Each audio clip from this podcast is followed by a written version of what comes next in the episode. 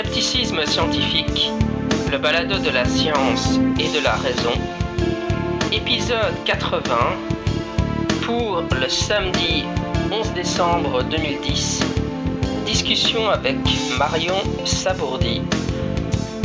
Oui, aujourd'hui je vais vous proposer une discussion un peu informelle que j'ai eue récemment avec Marion Sabourdi. Elle est journaliste scientifique et elle est impliquée dans le réseau Knowtex, dont j'ai déjà parlé précédemment sur ce balado, qui est un réseau d'échanges, de liens concernant la science. Dans ce contexte, elle voulait, comme je suis actif sur Knowtex, elle voulait m'interviewer, en tout cas me poser quelques questions pour écrire un billet à mon sujet sur le blog Knowtex. Et je lui ai proposé d'enregistrer notre conversation. Et donc c'est un petit échange où elle me pose quelques questions concernant mon blog, le blog Scepticisme Scientifique. Et puis je lui pose quelques questions concernant ses centres d'intérêt scientifique. Passons maintenant à cette discussion avec Marion Sabourdi.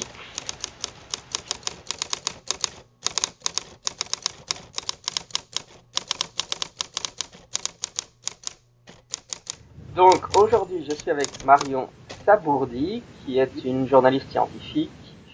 Elle blogue à propos de l'archéologie, la paléontologie, l'évolution, la primatologie.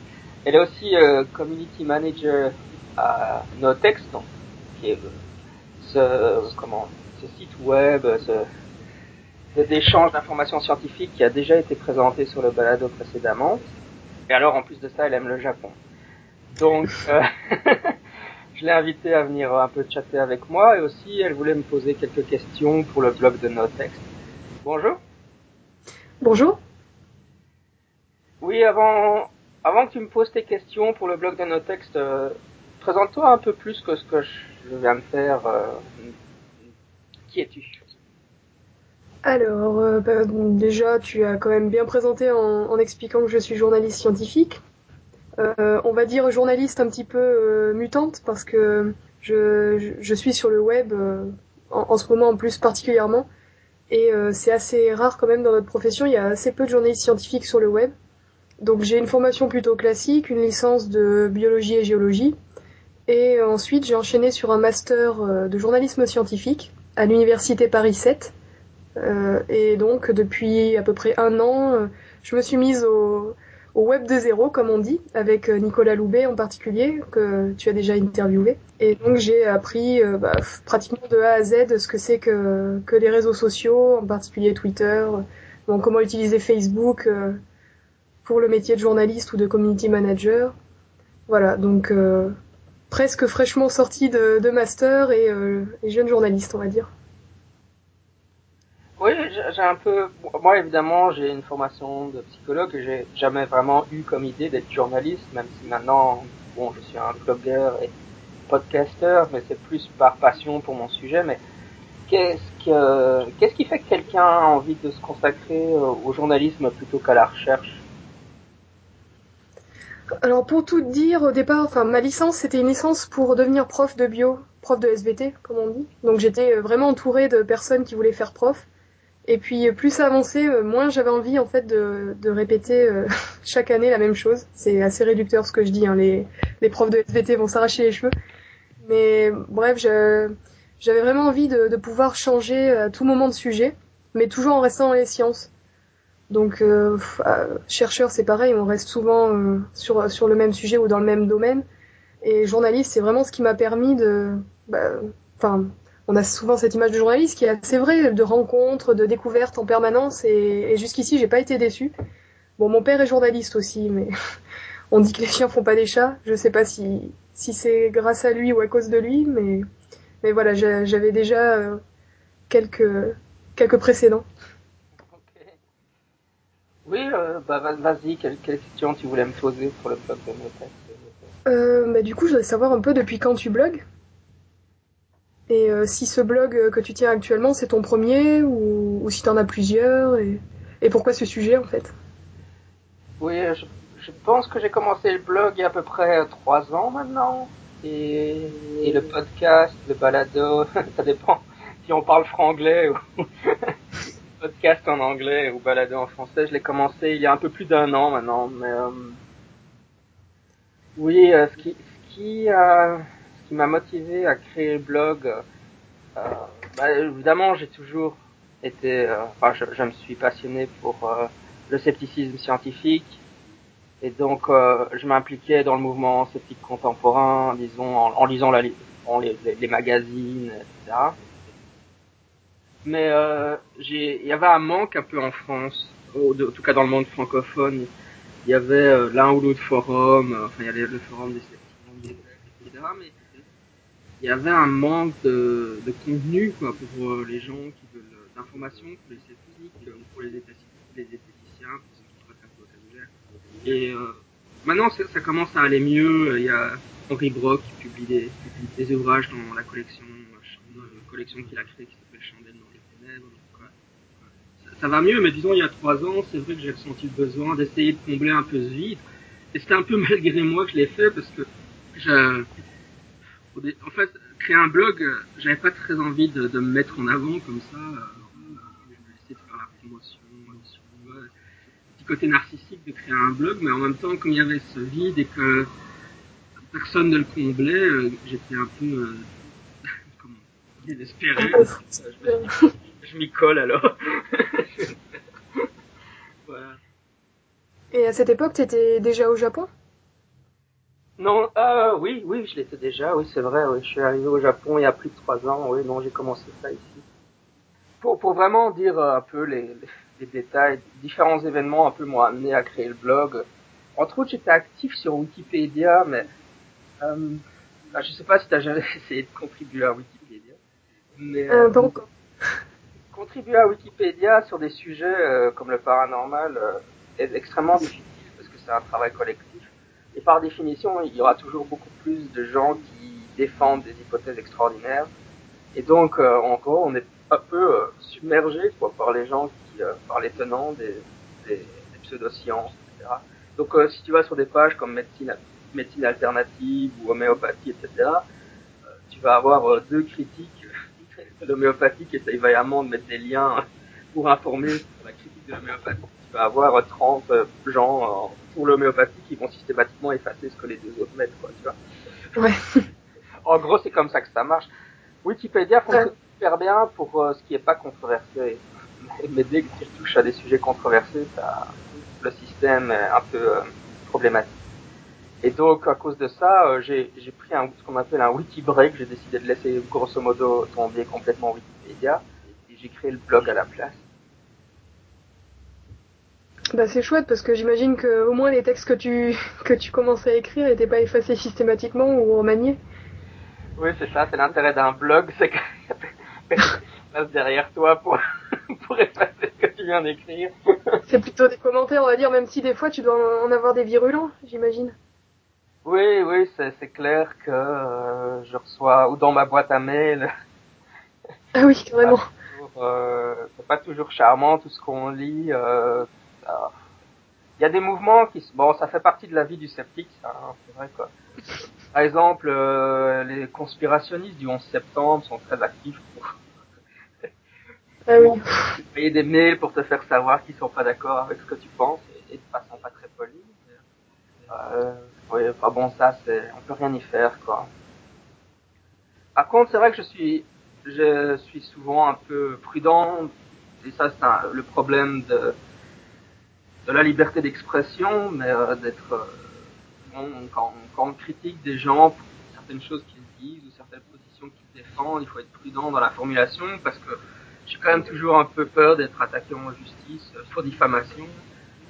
Certains de mes amis sceptiques, ça leur est arrivé. Henri Broch, ça lui est arrivé. Donc, ça, c'est aussi un des problèmes.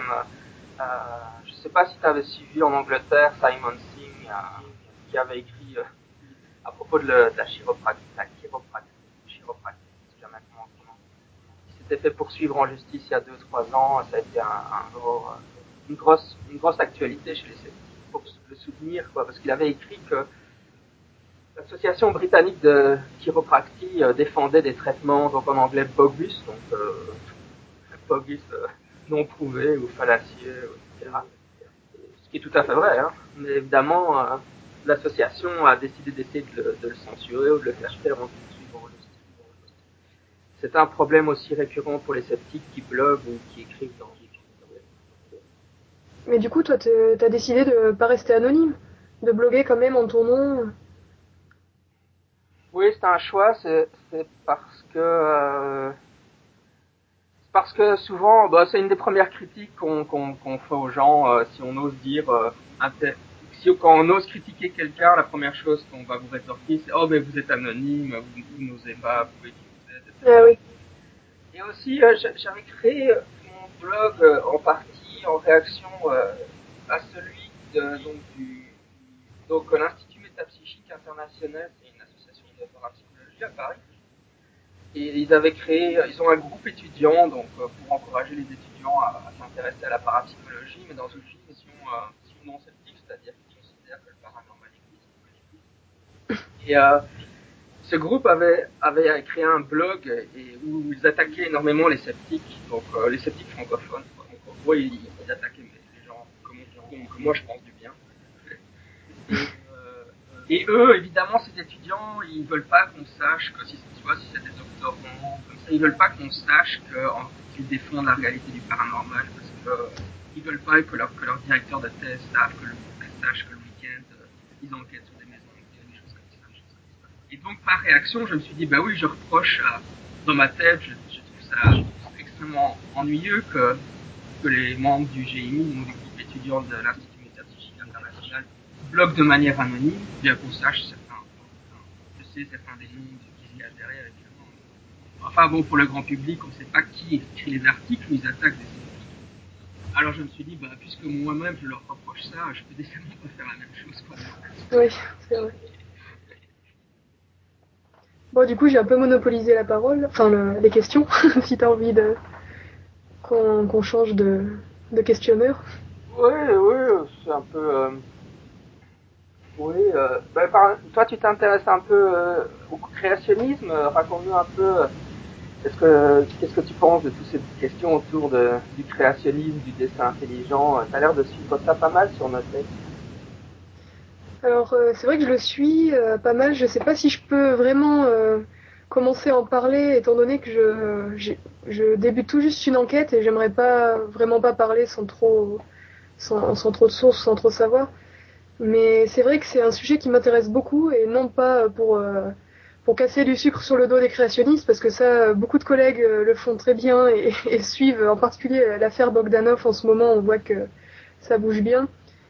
Et bon, c'est assez lié un peu avec des idées créationnistes. Mais moi, je m'intéresse plus largement aux formes d'idéologie, de religion ou d'idéologie. Parce qu'on a les créationnistes ou les intelligent designers d'un côté, mais on a aussi les gens qui s'accrochent fermement à la science comme solution à tout. On a vu le livre en particulier de Hawkins là, qui est sorti il y a pas longtemps, et Dawkins d'ailleurs, les deux athées qui aiment bien casser les créationnistes. Alors je m'intéresse un peu aux deux côtés, parce que finalement il y a de la croyance et il y a des idéologies des deux côtés, et j'aimerais bien tenter de démêler ça, en particulier dans le cadre d'une enquête pour prisme de tête. Tu connais peut-être l'enquête qu'a fait Gaïané Adourian sur le climat, qui a essayé de prendre du recul pour voir un petit peu cette controverse sur le climat. Et ben j'aimerais bien faire pareil sur le créationnisme, pour utiliser les sciences humaines en particulier pour voir ça sous un autre prisme. C'est le mot. Oui, à propos des frères Bogdanov, c'est vrai que moi j'ai un peu lu ce qu'ils disaient sur le sujet. Bon, effectivement, enfin ça m'a toujours semblé être du mauvais journaliste scientifique, en gros, parce que plus de la science-fiction qu'autre chose. Mais est-ce que tu penses vraiment que les critiques dont ils font l'objet maintenant sont liées au fait qu'ils défendent des positions proches de ce qui peut être considéré comme du dessin intelligent? Tu penses que c'est une partie du fait qu'ils se font autant attaquer pour le moment, ou c'est juste parce qu'ils sont complètement incompétents? Je crois... Bah, le rapport a fait assez jaser sur leur thèse, leur formation. Mais je crois qu'il y a un peu des deux, parce que il n'y a pas très longtemps, un reportage est passé sur France 2 sur eux et qui avaient assez peu de recul, je trouve, qui présentaient vraiment de but en blanc les thèses de leur dernier livre, sans trop d'esprit critique, j'ai trouvé. Donc ça m'a... Enfin, il n'y a pas que moi d'ailleurs, beaucoup de mes collègues ont été assez atterrés. Ça a beaucoup circulé sur Facebook avec moult commentaires. Donc je crois qu'il y a une partie là-dessus qui choque. Et puis après, bon... comme ils jouent beaucoup de leur image avec leur passage à la télé, je pense que ça énerve beaucoup de monde. Et du coup, le fait de parler d'un sujet qu'ils ne maîtrisent pas trop, ça en énerve plus d'un. Donc je crois que, en fait, ils énervent sur beaucoup de points. Mais c'est assez sympa de voir comment ils ont éclaté la fourmilière et comment tout le monde s'agite. C'est plutôt rigolo de prendre du recul et de voir les gens qui les lynchent, parce que bon, faudrait... C'est pas mal de démêler aussi pourquoi les gens s'obstinent à leur taper dessus. Pourquoi ils ne regarderaient pas un peu d'autres personnes, des jeunes doctorants qui, eux, font bien leur boulot et qui parlent bien de leurs problèmes. Oui, parmi mes auditeurs, il y a sûrement beaucoup de gens qui sont des fans de Richard Dawkins. Ou même de Hawkins, mais... Hawkins. Oui. Mais enfin... Plus sur les femmes. Ouais, je voulais parler de Charles Dawkins en fait plutôt. Mais oui, tu mentionnais que tu avais l'impression que c'était une idéologie qui défendait. Tu peux un peu élaborer là-dessus. Quel genre de choses te dérange Richard Dawkins? Oui, c'est vrai que j'ai peut-être parlé un petit peu vite. Disons, bon, on va dire que mes affinités vont quand même beaucoup plus près de Hawkins et Dawkins que les frères Bogdanov, ça c'est clair. Mais je trouve quand même que leurs écrits sont assez virulents par rapport à, on va dire, la religion en général. Et alors moi, pour tout dire, je suis athée, donc j'ai pas à le cacher. Eux aussi, ils le sont et ils en parlent, voilà, ils en écrivent même des bouquins. Mais la façon dont ils mettent toutes les religions et toutes les personnes croyantes dans le même sac me dérange un petit peu. Alors j'ai pas lu absolument tous leurs livres, hein, peut-être que je parle un peu vite, mais... J'ai eu une impression de... voilà, quand on croit en Dieu, quand on a une religion particulière, bon, tout ce qu'on peut dire sur la science ou autre, c'est à gommer, c'est faux. Et bon, je trouvais ça quand même un peu violent vis-à-vis des gens qui font de la recherche. Alors, pour ça, je vais essayer de rencontrer quelques personnes croyantes et voilà qui arrivent à jouer sur les deux tableaux, si je puis dire, qui arrivent à concilier leurs croyances et une pratique scientifique. Pour l'instant, je peux pas vraiment en dire plus, mais on va voir hein, si ces personnes me répondent. Je vois pas en quoi ils seraient moins légitimes que les personnes athées pour parler de la science. Voilà, j'essaie d'avoir une vision vraiment la plus neutre possible, en fait. Pas forcément prendre parti. J'ai mes convictions, mais j'aimerais bien savoir celles des autres. Et voilà, je préfère savoir ça avant d'écrire des choses définitives. Oui, en fait... Oui. Dans la littérature anglo-saxonne, il y a pour le sceptique, il y a un gros débat actuellement entre ce qu'on appelle les accommodationnistes et les confrontationnistes. Et les confrontationnistes, c'est Dawkins, Fizzy Myers, c'est tout, Christopher Hitchens, qui ont justement une attitude très rentre dedans vis-à-vis des religions. Et les accommodationnistes, c'est les gens qui sont athées, mais qui considèrent qu'il faut essayer de un peu aménager les sensibilités et qu'une approche très agressive n'est pas la plus adaptée et ça fait couler beaucoup d'encre. En tout cas, si tu veux. Bon, mais je me range peut-être dans les accommodationnistes. C'est bizarre de faire coller une étiquette comme ça, mais bon, c'est peut-être... voilà, peut-être... La plupart des accommodationnistes n'aiment pas l'étiquette accommodationniste, mais bon. Bon, mais alors, c'est bon. Je crois que je l'ai complètement... J'avoue que je suis pas mal ce débat, vu que c'est un gros débat dans la communauté sceptique, quoi. Quelle est la bonne attitude? Je crois que, personnellement, je pense qu'il y a de la réponse se situe certainement dans, il faut, les deux attitudes ont leur place, quoi. Et il faut des gens qui soient moins agressifs et plus meilleurs à établir des relations avec les religieux modérés et libéraux. Et puis des gens qui soient un peu plus agressifs pour faire secouer le cocotier et changer les choses. Mais c'est vrai. Mais bon, après, c'est des formations professionnelles. Hein. Moi, je dois créer des liens, c'est mon boulot. Oui. Et sinon, oui, pour complètement changer le sujet, qu'est-ce qui t'a amené à t'intéresser au Japon, alors ? Oh là, alors le Japon, J'arrive pas vraiment à déterminer précisément le moment où j'aurais pu tomber en passion pour le Japon. Comme beaucoup de personnes de mon âge, je regardais beaucoup les mangas, enfin les animés, Dragon Ball Z et autres. C'était les pop clubs Dorothée, beaucoup d'animés. Mais sinon, le Japon en général m'a beaucoup attirée pour toute son histoire en fait. Plus son histoire que les mangas. J'étais pas vraiment une grande lectrice de mangas. Donc plutôt l'histoire... les samouraïs, puis le côté... j'ai beaucoup aimé l'art du Japon, je visitais le musée Guimet, j'aime beaucoup, et donc je me suis dit, bon, bah, j'ai un peu de temps, donc ça c'était l'année dernière, j'ai un peu de temps, je vais mettre au japonais. Bon, ça a été un peu violent, parce que quand on fait espagnol ou anglais au lycée, passer au japonais c'est violent, et en fait, en apprenant le japonais, je me suis vraiment passionnée pour cette culture. Pendant les cours là, à Paris, on avait quelques éléments de culture à chaque cours. Et j'aime vraiment l'approche des... Bon, si on reste... Bah, je vais recommencer parce que là, je mélange un peu tout. Mais si on reste au niveau des sciences et de la philosophie, l'épistémologie, j'aime beaucoup l'approche des Japonais entre nature, culture, l'approche qu'ils ont. Tu as écrit un article sur les mushi, les petits insectes que les enfants collectionnent. Toute cette approche, je trouve ça assez touchant, j'aime beaucoup. Après, bon, il y a les côtés négatifs, les clichés qu'on colle aux Japonais, mais moi j'aime bien cette société avec très codifiée comme ça, très, je sais pas, ça m'intéresse. Tu as déjà eu l'occasion de venir au Japon ou... Non, malheureusement, j'ai pas encore pu libérer assez de temps et même assez d'argent d'ailleurs pour le voyage, mais j'aimerais bien essayer d'y aller, par exemple pour un reportage, pas venir vraiment en touriste total, mais pouvoir essayer de venir dans un laboratoire ou voir un petit peu ce qui se passe en robotique par exemple, ou dans les télécommunications, parce qu'ils sont vraiment à la pointe, ça m'intéresserait. Oui, j'avais blogué il y a quelques temps à propos des collections d'insectes, des enfants, c'est culturellement vraiment fascinant. Ouais. Oui, ils adorent les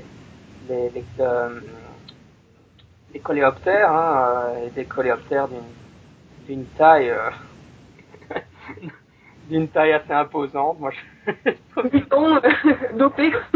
dis toujours que j'aurais des cauchemars si j'avais ça dans ma chambre, mais enfin les enfants, les garçons, ils adorent ça, quoi. Et au fait, je crois que je t'ai même pas demandé pourquoi t'es venu au Japon, toi. Oui, moi, j'ai étudié la philosophie, j'ai fait la psycho et la philo, et en philo, j'ai travaillé sur la philosophie japonaise. Mais j'apprenais déjà le japonais à cette époque-là. C'est un peu par moi aussi, par intérêt pour le choc culturel que ça représente. Hein, et donc ici, pour l'instant, je suis professeur d'anglais il n'y a pas vraiment d'équivalent en Europe. Enfin, c'est des écoles, on appelle ça, l'équivalent serait des écoles de bachotage, quoi. Mais des écoles privées qui fournissent des cours d'anglais. Mais donc, je donne des cours d'anglais maintenant. Je suis dans une nouvelle école, je donne même des cours d'anglais à partir de 6 mois. Ah oui. Ce qui est assez amusant. C'est vraiment intéressant. Tout le monde réagit au départ en disant c'est ridicule, ils parlent même pas japonais, vous leur apprenez l'anglais, mais c'est assez incroyable. Ça illustre bien comment on est prédisposé à apprendre les langues, parce que c'est vrai je donne cours à ces bébés donc une demi-heure par semaine, et je parle et puis ils écoutent, quoi, mais forcément. Mais après, quand t'arrives vers 1 an, 1 an et demi, ils commencent à dire des mots en anglais. C'est la première fois qu'ils disent leur premier mot en anglais, c'est tout content.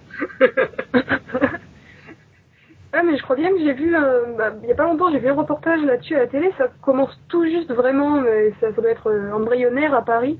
Quelques parents qui ont des nounous comme ça, qui apprennent l'anglais à leurs enfants, mais peut-être pas 6 mois, peut-être un peu plus vieux, mais ça a l'air de commencer, donc en fin de compte c'est peut-être pas si étonnant, parce que les Japonais sont souvent assez à la pointe de tout ce qui peut se faire en termes d'apprentissage.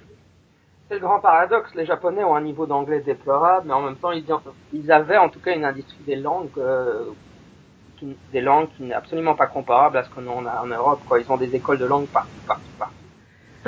Dans ma ville, il y a approximativement 7 ou 8 écoles privées de langue, hein, donc.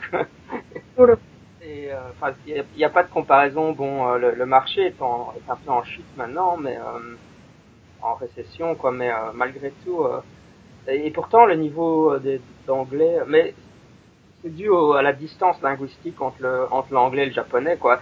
Nous, on a quand même un avantage incroyable. On a l'anglais n'est grammaticalement pas si différent que ça du français, mais les japonais, ils ont un énorme fossé à franchir, que ce soit phonétique, grammatical, etc. Donc pour eux, c'est un effort gigantesque, comme nous, comme moi ou toi, quand on essaye d'apprendre le japonais.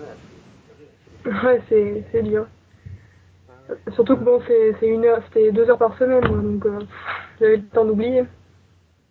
Ah, moi, je pourrais te conseiller quelques jeux vidéo et applications pour ton iPhone si tu veux pratiquer le japonais. Ah, mais j'ai Kotoba, le dictionnaire, déjà. Et qu'est-ce que j'ai d'autre? Une petite application pour les kanji, je crois. La meilleure application, elle est un peu chère, hein, mais elle s'appelle Japanese Sensei en anglais. Ah oui, je l'ai lu. Ouais, elle coûte relativement cher, mais enfin, il n'y a pas de comparaison, c'est la meilleure, quoi. Ah oui. Mais il faut connaître l'anglais, évidemment. Mais là-dedans... propose l'apprentissage de phrases, et à chaque fois quand tu touches l'écran tu entends le mot, quoi. Donc ils ont encodé dans le jeu toutes les phrases et tous les mots de vocabulaire, quoi. Et, c'est chouette. Tu l'as à l'écrit et à l'oral, quoi, à l'audio. C'est la meilleure façon d'apprendre, quoi. Tu pourrais préciser quel rôle tu joues exactement sur nos textes, quel est ton...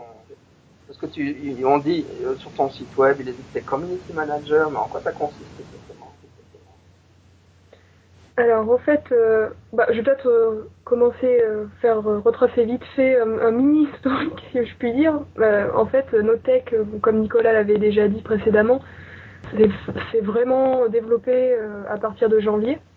Mais avant ça, avec quelques amis journalistes, on a commencé à référencer quelques liens, à interagir les uns les autres, avec la fonction suggestion, par exemple, de lien, pour voir un petit peu comme un laboratoire ce qu'on pouvait faire. Et puis les gens sont arrivés petit à petit.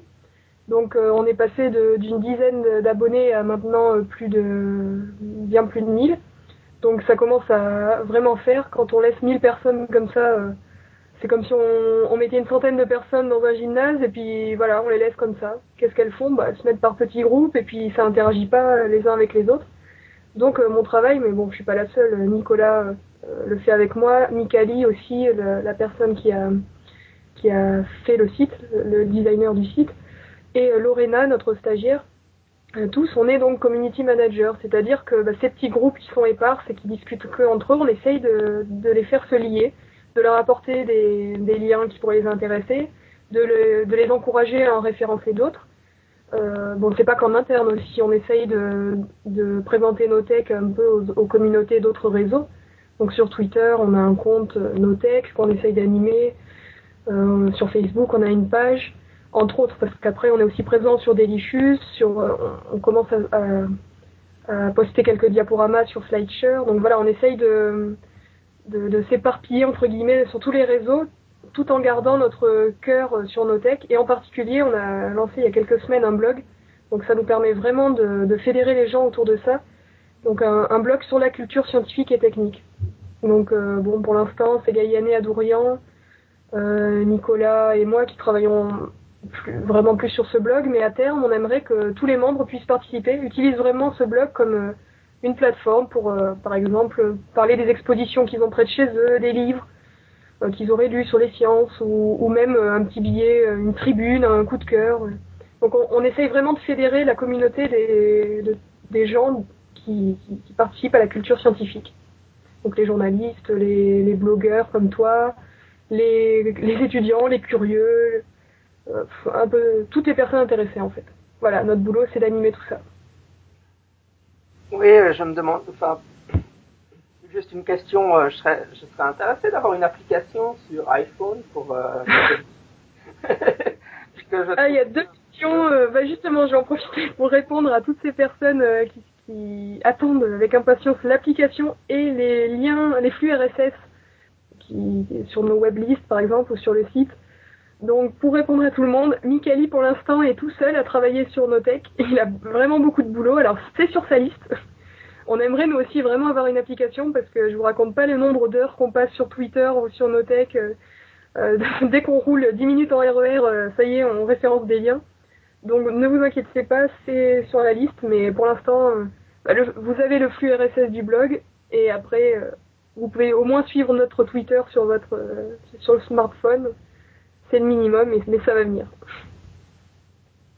Oui, juste pour terminer, parce qu'avant qu'on débute cet entretien, tu me posais en dehors de l'enregistrement, tu demandais à propos des sciences et des techniques au Japon.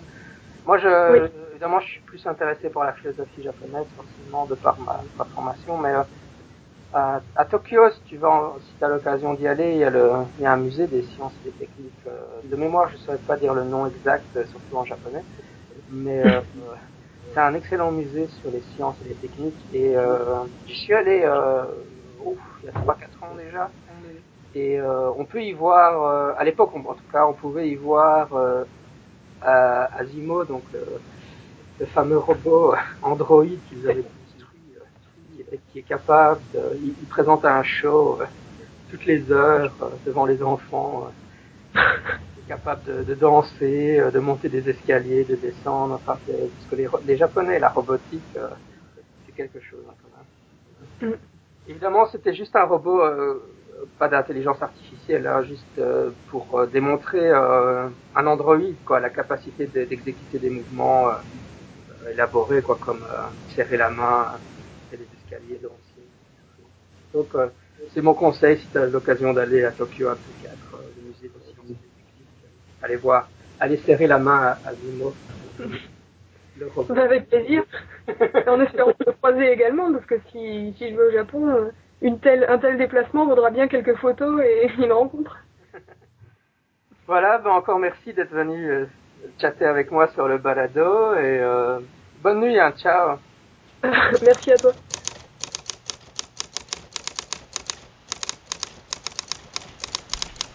Voilà arrivé à la fin de cet épisode. Si vous voulez plus d'informations sceptiques, je rappelle que je suis actif non seulement sur Knowtex, mais aussi sur Twitter. Donc vous pouvez me suivre sur Twitter, je suis sous mon vrai nom, enfin sous GM Abrassard. Et je tweete régulièrement à propos de la science et du scepticisme. C'était Scepticisme Scientifique, le balado de la science et de la raison. D'ici là, à la semaine prochaine, sceptiquement vôtre.